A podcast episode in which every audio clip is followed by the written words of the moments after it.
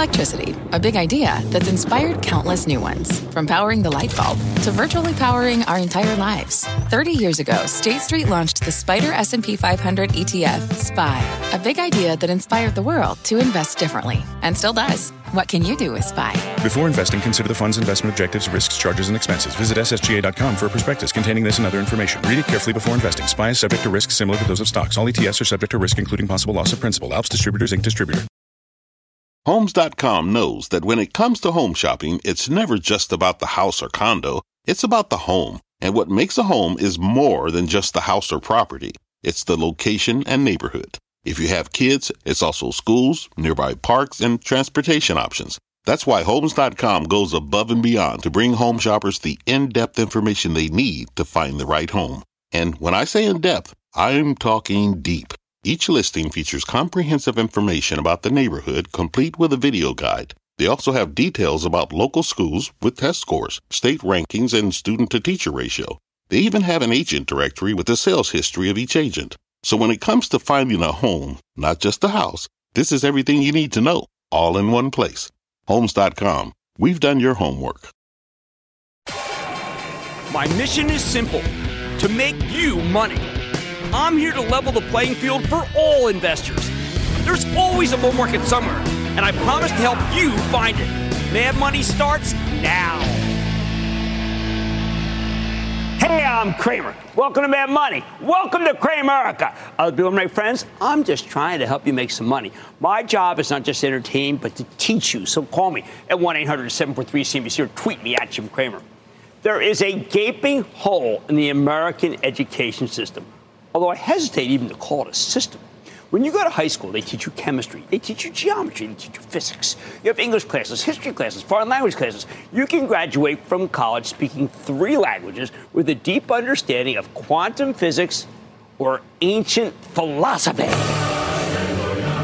But you know the one thing they almost never teach you in middle school or high school, say nothing of college? Financial literacy. And I'm not talking about economics here. You could be an econ major and still learn nothing about financial planning or retirement readiness, let alone investing. Money is just not talked about. Frankly, it's become the third rail of American education. You're a thousand times more likely to read Marx's Das Kapital than to read anything about planning a budget or certainly picking stocks. And that's why I'm on a constant mission to teach you how to manage your money which is what we do every day in the CNBC Investing Club, with the Charitable Trust providing a constant source of examples. And when it comes to managing your money, nothing is more important than retirement. Sooner or later, you're going to stop working. Hopefully, sooner rather than later, unless you really love your job. So I'm betting most of you, even if you don't own individual stocks, still have some money in a 401k plan. Now, decades ago, corporate pensions started going the way of the dodo, and now the 401k is the main way that Americans save for retirement. They're offered by your employer, and they're among the greatest tax deferred investment vehicles out there. Along with the IRA, and I'm not talking about the Irish American, Irish Republican Army, I'm not even talking about the Inflation Reduction Act for that matter.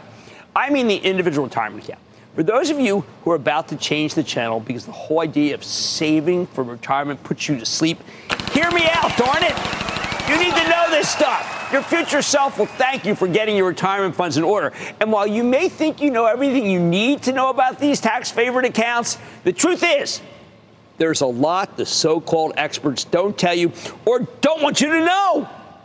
For example, the conventional wisdom says that you absolutely must invest in your 401k. You'd have to be a fool not to contribute. Many experts will even advise you to max out your 401k contributions every year if you can afford to. Right now, the maximum contribution is over 20 grand, with room for an additional 7 grand if you're over 50. But it tends to raise, rise gradually over time, usually a little faster than inflation. Now, in 2004, it was $13,000. By 2023, it was 22,500. Either way, serious chunk of change, even with these contributions coming from your pre-tax income. However, sometimes I think it could be the wrong approach. I'm not going to sing the praises of the noble 401k plan or tell you it's the key to your financial salvation because 401k plans can be a real mixed bag. Sure, they have a couple of really great features, but they also have a lot of bad ones. And those problematic, problematic features will eat away at your returns. Sometimes through fees that are almost totally hidden from you. I do not like that. So let me lay out the good, the bad, and the ugly of 401k plans. Then I'll tell you whether it makes sense for you to contribute more money to your own 401k. Maybe there's a better way for you to invest for retirement. First, the good. The best thing about the 401k is that it's tax deferred. That's right, it's a tax deferred investment vehicle. In plain English, that means you pay no taxes on what you put in, and then you never pay a penny of capital gains taxes on the profits you make within your 401k, which allows your gains to compound year after year, decade after decade, totally tax free until you decide to start making withdrawals. Regular viewers know that I am a huge believer in the power of compounding. Some people call it the eighth wonder of the world.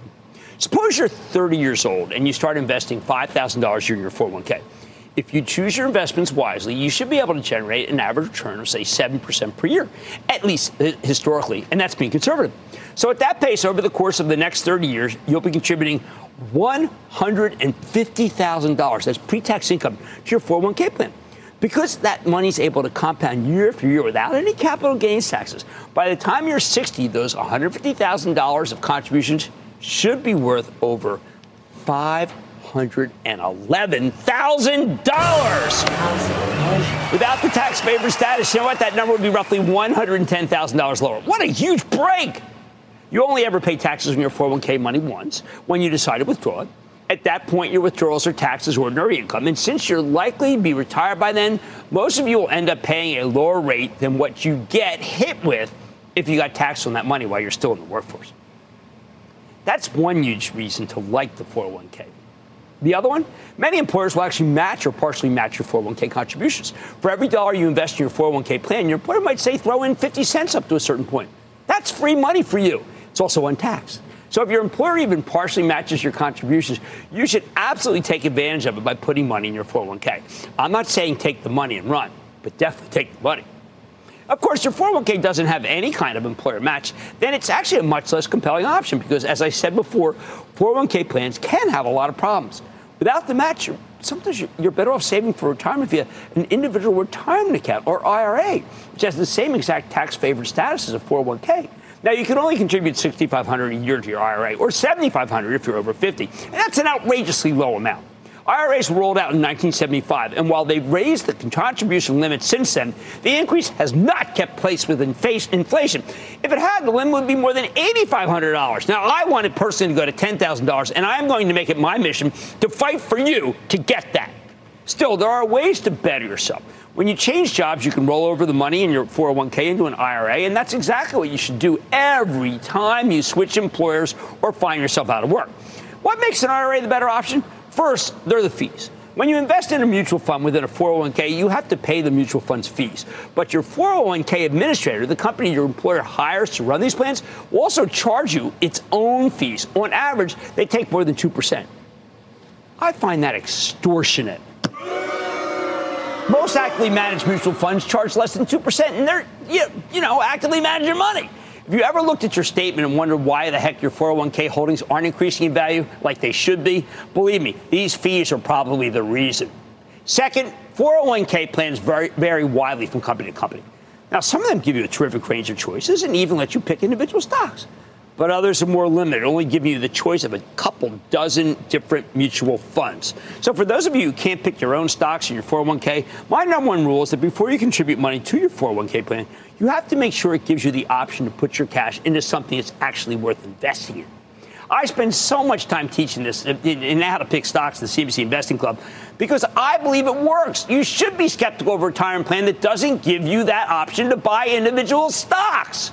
If you can't pick your own stocks in a 401k, then you want a nice low expense index fund, preferably one that mimics the S&P 500. However, if your 401k doesn't even offer that or it charges exorbitant fees, then just go with a self directed IRA from a full service discount program like a Fidelity or Merrill Edge so that you have control over your money. The bottom line on retirement investing if the company you work for matches your 401k contributions up to a certain point, take them for all they're worth. But other than that, an IRA is the superior way to go, especially if your 401k plan doesn't give you any good investment options. Let's take calls. Let's go to Ian in Illinois. Ian. Jimmy Chill, how you doing, my friend? Very strong. How about you, Ian? Oh, glad to hear it. I'm doing well. Good. Thank you. Hey, good, uh, good. My goal is to get out of my nine to five as soon as possible and retire. And I'm wondering how younger investors should think about the balance between growth stocks versus dividend stocks. All right, this is a great question. I believe you should not bet against yourself. A younger person should be almost entirely in stocks. Now, I have been on the extreme on this, but I tell you, over the course of the last 40 years that I've been teaching, that's been the right way to go. So let's forget about the bonds until you get to at least the mid 50s and then start adding them slowly. You're a stock guy. You got it. Don't want to bet against your life. Let's go to Michelle in New Hampshire. Michelle. Hey, Jim. I could use your advice. Of course. Uh, my portfolio was doing fine before inflation, before the interest rate hike, and now it's almost all red. And I just need some tips on how to manage the investments in the down market. Okay, what we want to do is we want to say that we're going to ride through down markets. And what we do is we put cash away regardless. We are not going to look at the day to day, month to month, or if it comes to retirement, even year to year. Yes, we want to have the right stocks, but we're not going to stop contributing because historically, the rain does go away. And if you only invest when it's good, you're going to end up with not good prices. Carl Washington, Carl. Hey, Jim, thanks for having me on. Uh, My question is for the novice investor, what tools and uh, methods would you recommend? I mean, obviously, besides the obvious PE ratio, I mean, how do I uh, evaluate companies for Sure. a good investment? All right. Well, what we do with the investing club, and I know you can say I'm talking my book, but it's really about exactly that. We show you what the many different ways are to evaluate stocks and also to pick the ones that are most suitable for you. We can't do that. That's up to you. But we value them on price earnings. We value them on book. We evaluate them on future earnings. And we also kind of overall value them in against other stocks in their same peer group and in the market in general. Okay, if the company you work for matches your 401k contributions up to a certain point, take them for all they're worth. But other than that, an IRA is the superior way to go, especially if your 401k plan doesn't give you any good investment options. Oh man, tonight, school's in session, Cramerica. Tonight's lesson, financial literacy. I'm taking you through all my top tips to help develop a strong financial foundation. You're not going to want to miss this one, so stay with Cramer.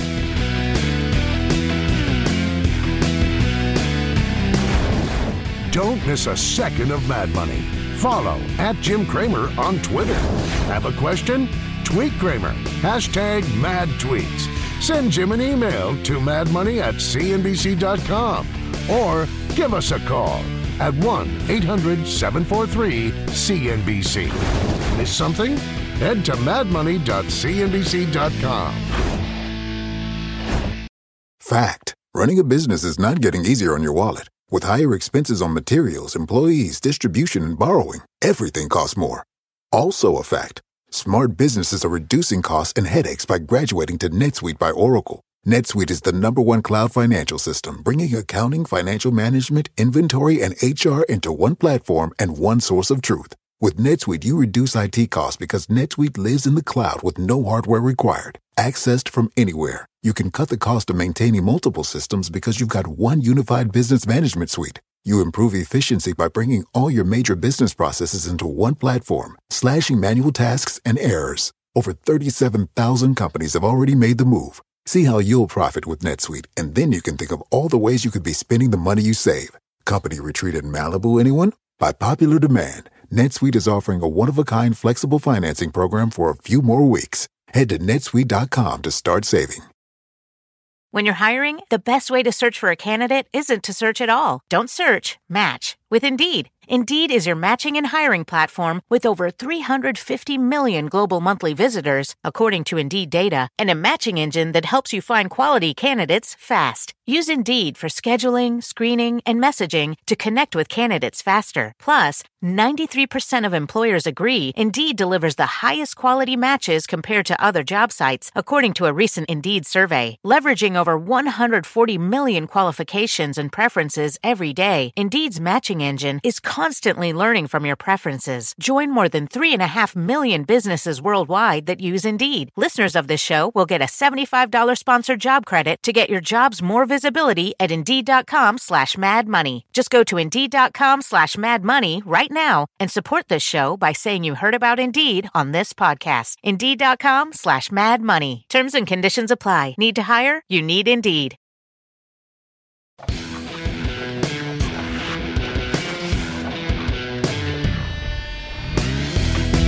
If everyone in this country lost their minds and decided to turn America into Cramer, you better believe I would make some changes.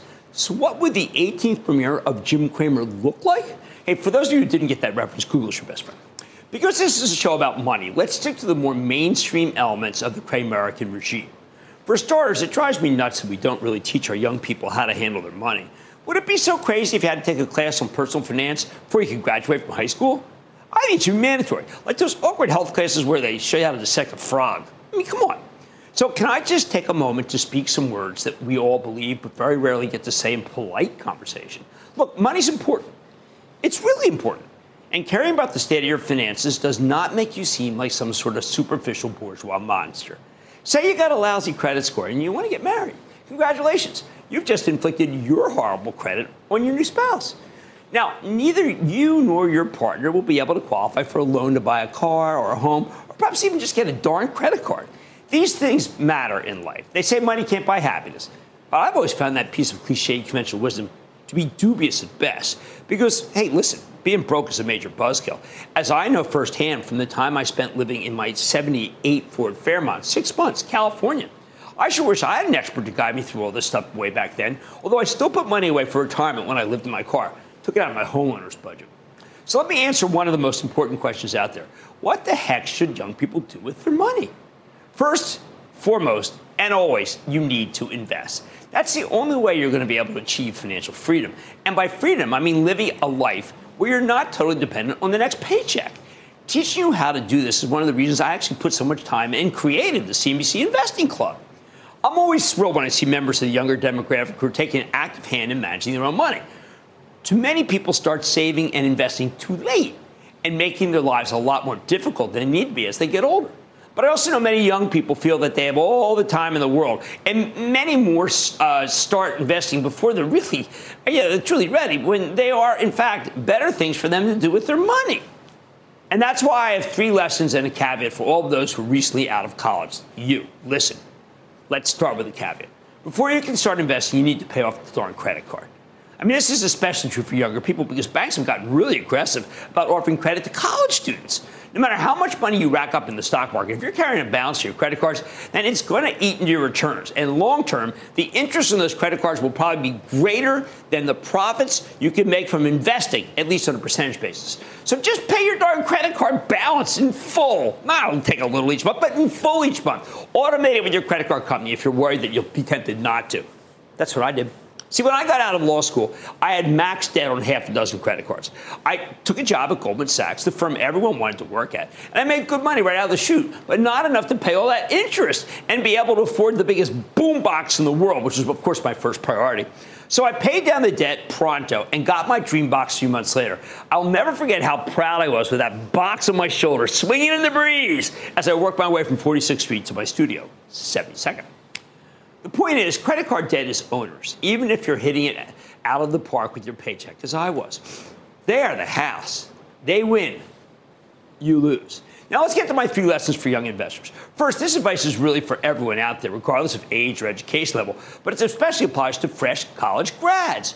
You need to save money. I recognize that not everyone has an inherent predisposition to save. We can't all be natural cheapskates, and nobody likes being nagged about this stuff, so I'm sorry. However, the stock market is a great way to trick yourself into saving a part of your paycheck that you might otherwise go spend. Investing in stocks can be fun if you take my, let's say if you join the club, you'll get this. Whereas leaving money in a savings account or certificate of deposit feels totally joyless for many people, even when they're giving you decent interest. Plus, if you invest your savings in the market, it'll be a lot easier to resist the temptation to spend that money on things you don't need because you'll have to sell your favorite stocks to get your cash back. It's a great way to keep your money in and not out being spent in a way that I don't think is going to ever help you. Second lesson for young investors this is a much more targeted piece of advice. While you're still young, you can afford to take a lot more risk than, say, a graybeard like myself. When you're in your 20s, you can get away with more reckless strategies like owning more speculative single digit stocks where the potential upside is huge, but so is the potential downside. Or you can play with options. I'm fine with that. Why is that? Well, it's not because young people are naturally better speculators. Uh uh-uh. uh It's simply because when you make a, mis- a mistake with your money in your 20s, you have the whole rest of your life to fix it. Losing money is less of a problem when you've got 40 odd years in the workforce to earn it back than like you say, like, you're me. Older investors do need to be more cautious. The closer you get to retirement, the more conservative your investing strategy must be. Yeah, you got to have some bonds, more higher yielding stocks, utilities, fewer speculative stocks trading the single digits. But if you're in your 20s, you should invest like a young person, not like an old person. I get too many calls from people saying, oh, I'm 40% bonds because I'm 22. Are you kidding me? You shouldn't own any bonds. So, young people, I want you to take this advice to heart, especially as I suspect that the recent college grads most likely to invest in the market are also the ones who are the most responsible, the most prudent about their money. And prudence is great when you're putting together a budget to live with, within your means or deciding how much your paycheck to save each month. But for young investors, being too prudent is actually reckless. 20 somethings live a little, at least in your stock portfolios. Take some risks. Play around with some speculative companies. Maybe buy some tiny biotech companies with a lot of potential. Even if they blow up on you and go to zero, you've got the whole rest of your life to earn that money back. Don't forget, stocks do stop at zero, one of the greatest things about them. Oh, and that endless canard that you can't save until you pay off your student loans, please, have you looked at how low that interest rate is versus, say, credit card debt? I chose to invest my money when I got out of law school. After paying my credit card debt, I still invested, knowing that I could beat the student loan bogey. Didn't pay that off in a hurry. So uh, pay some of it off, but please don't be hurried up about it. I'd rather have you invest now and pay later. Plus, the Democrats are going to keep pushing various forms of student loan forgiveness whenever they're in power, meaning if you drag things out, you might have paying less. Final lesson for young investors like I said before the break, it's never too early to start investing for retirement. Use your 401k if your employer will match part of your contributions, as I told you earlier. And especially put some money into a Roth IRA, which is ideal for younger investors. And that I'm going to explain to you later. Here's the bottom line. For young people just out of college, investing is a great way to trick yourself into saving money you might otherwise spend. Beyond that, remember, when you're young, you can afford to take a lot more risk with your portfolio, and it's never too soon to start contributing to your 401k or IRA, especially an IRA that's a Roth. That money's back in.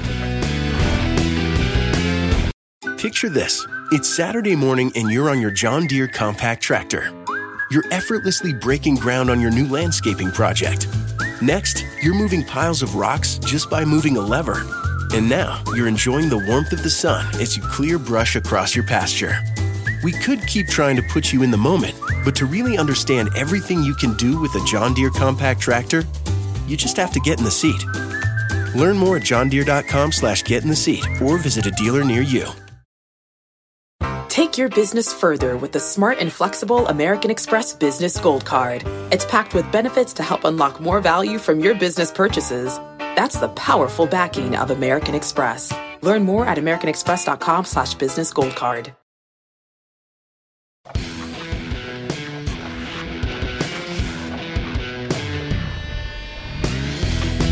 We live in a world where you have more choices about where to invest your money than ever before.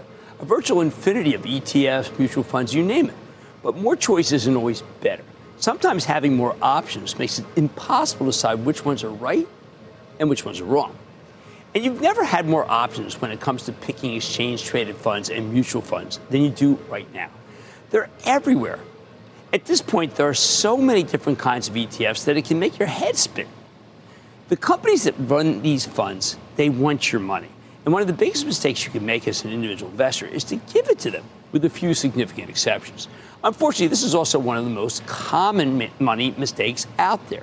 In fact, most people in this country simply equate investing with putting their money into mutual funds. Some 80 million people, or basically half the households in America, have exposure to mutual funds. Many of you don't have a choice. A lot of 401k plans don't let you pick individual stocks. They just give you a menu of mutual funds to choose from, which uh, is a major reason why I generally prefer IRAs.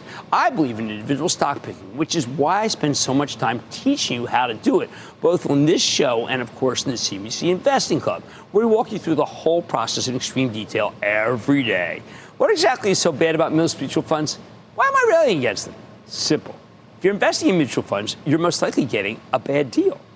Now, I don't want to paint with too broad a brush here. There are some worthwhile mutual funds, and I'll tell you how to find them in a minute. But first, you need to understand the problem with the mutual fund business model that no one talks about. My main beef here is with actively managed mutual funds, mutual funds where there are people deciding which securities to buy or sell. Unlike hedge funds, mutual fund managers don't get paid for delivering performance. They collect fees from their investors, people like you, and the amount of money they make depends entirely on the size of their assets under management, which means their biggest incentive is not necessarily to deliver good performance. No, what they're really being good at and what they get paid for is to fundraise. And that's part of the reason why, in study after study after study, year after year after year, it's been shown that the vast majority of actively managed mutual fund managers underperform their benchmarks. In other words, if you invest in an actively managed fund for large cap US stocks, then its performance will probably fall short of the S&P 500. To make matters worse, Despite consistently underperforming the market, actively managed mutual funds still have some of the highest fees in the business. So even if your fund does manage to beat its benchmark, the odds are good that any outperformance will be eaten up by big management fees, and you'll end up with an investment that makes you less money than a cheap index fund that mirrors the S&P 500. That's some industry. The hedge fund business, much more sink or swim. At my fund, we compounded 24% annually after all fees versus 8% for the S&P over the same period. Yet I fretted every second about those fees and even chose not to take them during a year where I was only up a couple percent versus a strong performance for the averages. Yes, I was that ashamed. Did a mutual fund manager ever do that for you? You can read all about it in Confessions of a Street Addict, my tell all, let's say my tell too much autobiography. Now, here's the part where I, I say not all actively managed mutual funds are bad. Some of them have fabulous managers who consistently deliver terrific results. But even here, there's a major problem. When a mutual fund delivers great results for a long period of time, if the manager's a decent person, they'll stop accepting new investments because once they get too big, it's impossible to generate the same kind of gains. So a lot of these high quality funds are out there, but they don't take new money. And if the manager's a not so great person, they'll keep taking more and more money until the performance starts to suffer, hurting you. When the late great John Bogle, he's the father of the index fund, asked me how I could beat the averages so consistently in my hedge fund, I said that I limited my investors. I made it like a club where you had to be nominated to get in.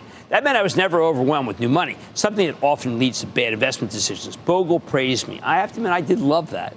And said that if everyone did that, they'd have much better records too. And maybe that was the real secret to my hedge fund's multi year outperformance. By the way, if you want to know the other secrets to that success, again, that's what we teach at the Investing Club. But back to actively managed mutual funds. For the most part, they're not worth it. The fees are too high. And the evidence that the bulk of them underperform is just too staggering. Regular viewers know that I think your best strategy is to pair a low fee index fund with a portfolio of individual stocks that you pick yourself. That's what I talk about night after night and preach endlessly to club members. But for those of you who don't have the time to, do, to research individual companies, or if your 401k plans just won't let you do it, let me tell you the smart way to invest in mutual funds. Ideally, you want a cheap, low cost index fund that mirrors the market as a whole, one that mimics the Standard & Poor's 500. Index funds have ultra low fees, and with an S&P index fund, you've got a vehicle that lets you participate in the strength of the market without having to spend the time picking individual stocks. Remember, the whole point of putting your money in a mutual fund is to save you the time and effort required to manage your own portfolio of stocks. That's why I think it's insane when people start owning multiple mutual funds. By its very nature, a fund should be diversified. Now, I know there are lots of sector based mutual funds and ETFs out there, but there's really no reason for home gamers like you to have any exposure to those. If you're going to take the time to try to play individual sectors, that time would be much better spent picking individual stocks. As for ETFs, in most cases, these vehicles are for trading, not investing. I'm not in favor of trading. Many ETFs rebalance every day, and that can take a real toll on any kind of long term performance. You can lose a lot of money even if you're right. Of course, there are plenty of exceptions here, too, like the GLD, which I like, the ETF that's a simple way to play gold. And I like the ETFs, of course, that mimic the SP 500. But in general, if you're not a pro and you're not managing a portfolio of individual stocks, then you should be very careful about fooling around with most of this stuff. Here's the bottom line. At the end of the day, I think a cheap S&P 500 index fund is the least bad way to passively manage your money better than the vast bulk of actively managed mutual funds. But an index fund owns everything the good, the bad, and the ugly. And if you do have the time to do your homework, I believe you can beat the performance of an index fund by picking stocks yourself, maybe leaving the bad and the ugly out of it. Now, if you don't have the time, though, stick with the index fund or and join the investing club. We will help you do the homework. Let's go to Eric in Tennessee. Eric. Hey, Jim. This is Eric from Park City. Um, my question is in regard to fundamental valuation of a stock. If you could only had access, if you only had access to four indicators to examine, uh, what four measurements would you choose to look at? Okay, I would look at sales, I would look at earnings, I would look at margins, and I would look at total uh, the, the, total addressable market, to see how things could be. All of those will give me exactly. If you just told me it was XYZ Corp, I could give you a sense of what I'd be thinking, provided I had some historical data ahead of me. Uh, let's go to Kate in Georgia, please. Kate. Hi, Jim. If you have a diversified portfolio, is it okay to be heavy in a certain sector if it's favored in the investing climate? Um, I t- would tell you that you can do it, but not by much, because you don't know what's going to happen. There are times when oil is, uh, I'm overweight in oil, and I say to myself, you know what, I really shouldn't, and oil spikes. And the first thing I do is try to get it right back down to where it was. I'm uncomfortable being overweighted in any particular industry, given that, that I do believe a diversified portfolio over the long term will outperform one that isn't. Let's go to Perot in California. Perot. Hey, Jim. Just wanted to thank you every uh, for your show. Um, it's been a great uh, learning experience for me uh, navigating the markets with you. Um, thank you so, so I just much. wanted to, yeah, you're welcome. I really appreciate it. So I just wanted to ask you a question here. Um, I know Joe Terranova is a huge uh, friend of yours, and I'm I'm huge on fundamental and technical analysis, Good. and Good. use them both to make my investment decisions. So my question is um, even though a company is showing strong fundamentals, is it a good idea to incorporate technical analysis as well? For example, Always. I think everything should be included. And I'll tell you why. Because whatever makes decisions, and a lot of big fund managers use those decisions and they use technicals, means that you should include them into your thinking too, even if you think they shouldn't. All available information that is good should go into your decision making, including technical analysis. All right. An index fund owns everything the good, the bad, and the ugly. So if you do have the time to do your own homework, I believe you can beat the performance of an index by picking stocks yourself. Much more Mad Money ahead. I'm giving you the lowdown on financial security from college all the way to retirement. And later, my colleague Jeff Marks will join me to answer some of your more burning questions. So stay with Cramer.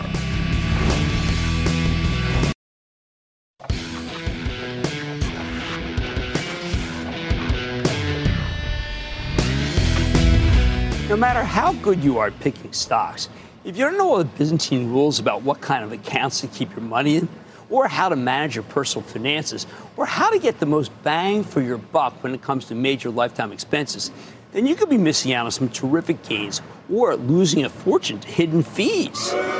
I admit this kind of stuff isn't as fun as picking stocks. You know I like picking stocks, but over the course of your lifetime, it really can help you build up more wealth than a couple of great stock picks. And the simple truth is that I don't want you leaving the money on the table just because nobody could be bothered to explain it to you, say the finer points of retirement investing. With that in mind, let me explain whether it makes sense for you to use a regular 401k or an IRA, or for you to go with a Roth IRA, which is a term I'm sure you've heard countless times. Now, I know I've talked endlessly about the benefits of using the individual retirement account, or the IRA for short, and a 401k plan to invest for retirement. I don't want to beat a dead horse here.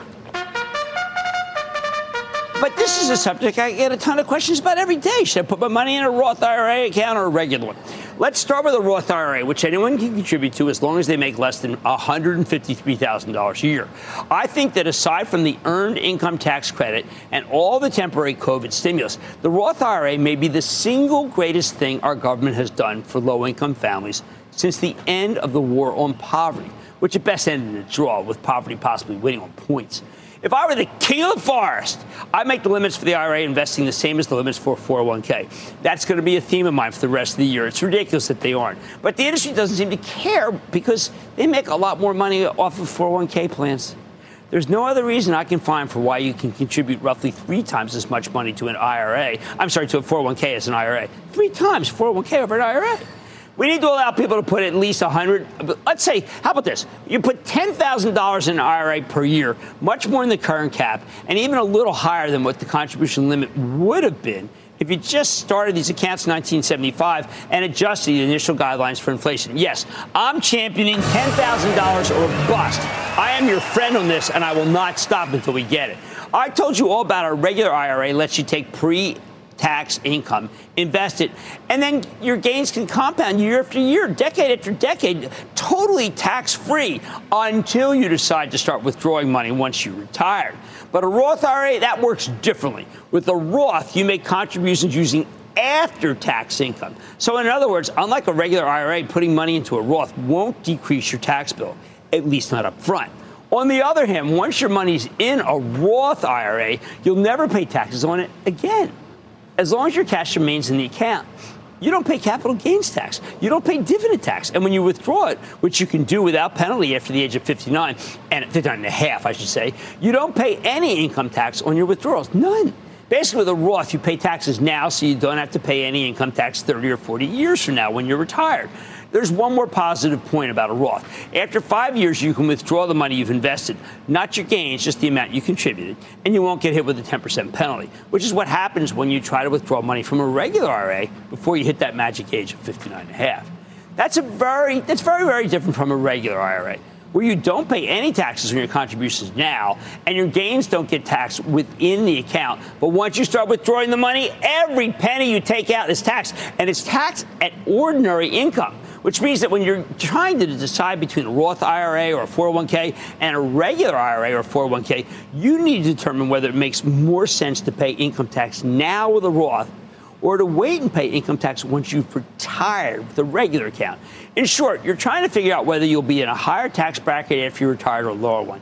Obviously, this is really a complicated question that has a lot to do with the specifics of your situation, your career, and simply uh, how old you are.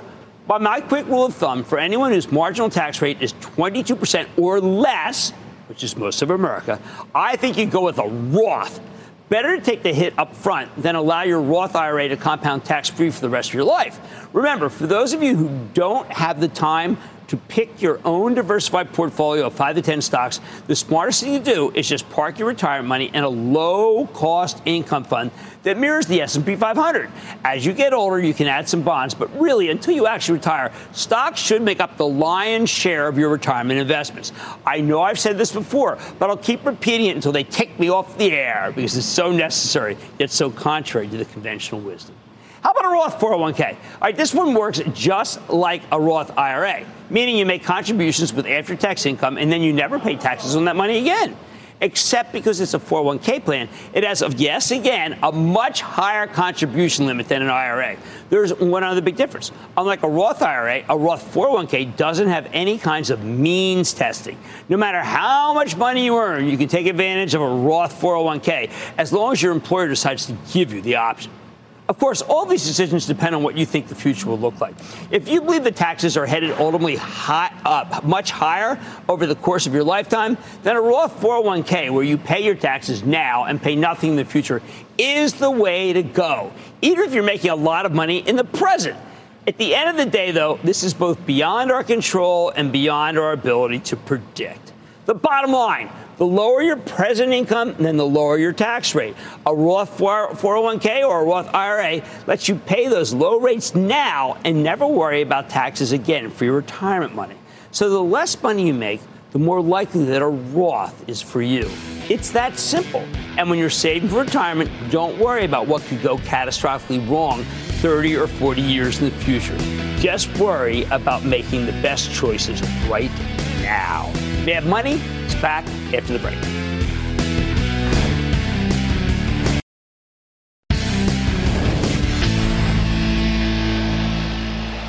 lately we've heard a lot about the crushing burden of student loans and what the government should or shouldn't do to make some of that burden go away. We lived through a years long moratorium on repayments during the pandemic, which helped supercharge the economy. In study after study, kids who graduate with no debt end up being worth a lot more money than their classmates who have outstanding student loan balances. Although, as I said before, student debt is a heck of a lot cheaper than credit card debt. So really don't sweat the program too much. The problem here is that there's simply that there's so darn much of it, and you can't get rid of it in bankruptcy. So for any of you who are parents or are thinking of becoming parents, let me just tell you right now that there are very few things you can do for your kids' future that are better than paying for as much of their college education as you can afford. Of course, if I were to make a kind of Abe Maslow style hierarchy of financial needs, I'd tell you that it's more important for you to save and invest for retirement, which is why I talked about how, earlier in the show. Why prioritize yourself over your children? Simple. Because if you don't have that retirement money, who do you think is going to support you? The kids? If you ever want grandchildren, you'll need a retirement fund. Otherwise, your children will spend ages taking care of you instead.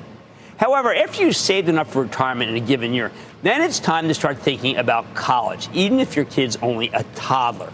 And the best way to save for college, hands down, is through what's known as a 529 plan.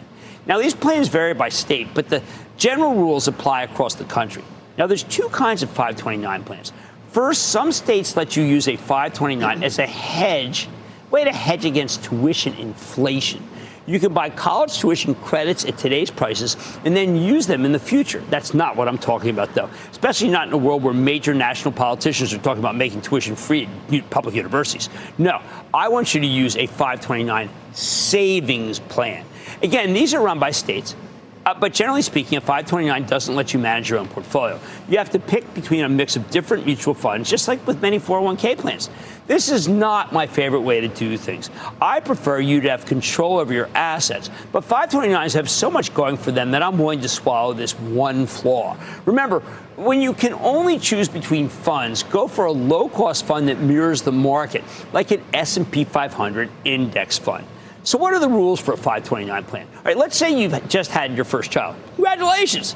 If you can afford it, you should start a 529 with your kids as the beneficiary right then and there. That's what I did. Well, maybe wait a couple of days. After all, you just had a baby, although I didn't.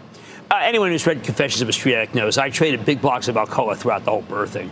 Admittedly, not my finest hour, although the trades only worked out financially, uh, if not familiarity. Didn't really help things at home. Here's how a 529 works the contributions are not tax deductible. So you're paying for this with after tax income. Once your money's in the 529 plan, you don't pay any taxes on your gains, so they can compound tax free year after year, which is what I like so much. It's a lot like a Roth IRA, except for college rather than retirement. Because of federal gift tax laws, you can contribute 17,000 a year if you're single or 34,000 if you're married and you file your taxes jointly. That is a heck of a lot of money. Oh, and by the way, your kids' grandparents can contribute to the same 529 plan too. And if you don't have the money, a grandparent can also start a 529 with your kid as the beneficiary. Although for financial aid reasons, it's better to have a parent to do it. Now, let's say for some reason you or your parents are sitting on a really huge sum of money. One of the cool things about a 529 plan is that you can front load five years worth of contributions without incurring the federal gift tax, as long as you don't write any checks to the plan's beneficiary over the next five years, which is not hard because who writes checks to a seven year old? In other words, a single parent or grandparent could potentially invest $85,000 into a 529 plan right from the start. Or if you're married and filing jointly, you can contribute $170,000. For the next five years after that, you won't be able to contribute anything without getting hit by the gift tax, which is something you don't want. But honestly, once you've dropped that kind of money to a 529, you won't need to make that many more contributions. The key here, though, is that you want to get that money into your kid's 529 as early as possible. That's because the greatest of these plans is all about the power of compounding. Given that you don't pay taxes within the 529, if you can somehow contrive to contribute $85,000 right off the bat, and you invest that money in a low cost index fund that mirrors the market, the rule of thumb is that over time, you'll make an average of roughly 8% per year. 8%. Then by the time your newborn is 18, you should have tripled your money. 85 grand turns into 340,000 grand. That's enough for an expensive private college education and a decent chunk of law school to boot. I know most people can't front load a 529 plan like this, but if you can front load, it's the best strategy.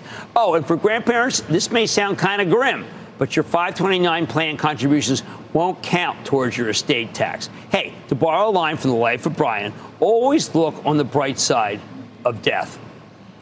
Last thing about saving for college and grad school any money in a 529 plan that you don't use, you can transfer to another relative. We're talking siblings, parents, even first cousins. By the way, if you save all this money and your ungrateful kid decides not to go to college, you can just withdraw the money from your 529 plan. You just take it. Uh, although you'll have to pay taxes on any of your gains along with a 10% penalty. Here's the bottom line. Paying for your kids' college education isn't as important as providing for yourself in retirement, at least not financially.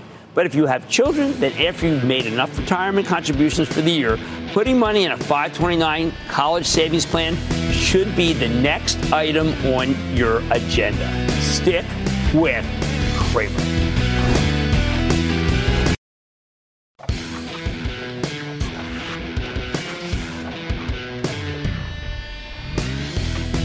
I always say my favorite part of the show is answering questions directly from you. Tonight I'm bringing in Jeff Marks, my portfolio analyst partner in crime, to help me answer some of your most burning questions. Now, for those of you who are part of the investing club, Jeff will need no introduction. For those of you who aren't members, I hope you so. You got it. Join already. I would say that Jeff's insights and our back and forth helped me to do a great job for all Mad Money viewers. And I think in some ways more important than to say it, members of the club. Uh, and if you like this, be sure to join the club. What's really interesting, just so you know, is that he and I go at it every day, and we don't agree. If we all, if we agreed, what would be the point? First up, we're taking a question from Gregory in California, who asks, "Hi Jim, I started with Investing Club two months ago, and I should have trusted you. Thank you. You have my attention now. Thank you. Is there an objective way to determine intrinsic value? If so, where is clear information on the subject again? Now, this is something that you and I may disagree on. I am more uh, art, you are more science. When I think about a company that has intrinsic value, I often think about can we do without it? How special is it? What's the total addressable market? Uh, do I value the market cap as equal to the opportunity? That's a very my own way to look at it. You, on the other hand, I think are far more analytic and more precise. Well, there's more than one way to skin a cat. I think one way you could do it is look at the price to earnings multiple of that company versus some of its peers, then compare things like revenue growth, gross margins, free cash flow, and stack them up one against each other. And that could be a way to, to determine if a stock is cheap or expensive versus the group. Totally. And I, I think that when I, uh, I look at companies and I say that I want to emphasize, uh, let's say, an Eli Lilly over a Bristol. I look at the fact that the growth rate makes it so that I'm not as worried about the price earnings ratio. But then I've got you bringing back to earth to always remind me that sometimes the price earnings ratio, if it goes sky high, could create problems. And we are, in the end, at trust, and we must do what's right. Next, we have Robert New York who asks Hi, Jim. I don't want to sound like a pig, but if I'm planning to hold a stock for the long term, why should I take profits in a company when I know there's an excellent chance the stock will continue to rise? Okay, so here's why. You can't become the company. When I look at an Eli Lilly, uh, which I think has got the biggest uh, pharmaceutical of all time, I mentioned it twice now, I'm sorry, but it's on my mind. Uh, we could easily become the Eli Lilly fund because it becomes dominant. We could become the Apple fund because it's become dominant. So, what we try to do at all times is make it so that we do not swing from one company. And that's what makes us feel like you've got to do some trimming. Yeah, I think there's also a difference too between trimming versus selling. If we've learned anything from 2022, it's that even the best companies in the world with the best products, great balance sheet management, no one was immune to a significant pullback. So if you can avoid uh, something like that, then it, it favors trimming, uh, even if it's such a great company. Jeff, perfectly put. Now, I'd like to say there's always a bull market somewhere, and I'm trying to find it just for you right here on Mad Money. I'm Jim Cramer. See you next time. All opinions expressed by Jim Cramer on this podcast are solely Cramer's opinions and do not reflect the opinions of CNBC, NBC Universal, or their parent company or affiliates, and may have been previously disseminated by Cramer on television, radio, internet, or another medium. You should not treat any opinion expressed by Jim Cramer as a specific inducement to make a particular investment or follow a particular strategy, but only as an expression of his opinion. Cramer's opinions are based upon information he considers reliable, but neither CNBC nor its affiliates and or subsidiaries warrant its completeness or accuracy, and it should not be relied upon as such. To view the full Mad Money disclaimer, please visit cnbc.com forward slash Mad Money disclaimer. CNBC has quick and easy to understand business news updates at the open, midday, and close every weekday. Markets, money, and more from Wall Street to Main Street. I'm CNBC's Jessica Ettinger. Follow and listen to CNBC Business News Updates wherever you get your podcasts.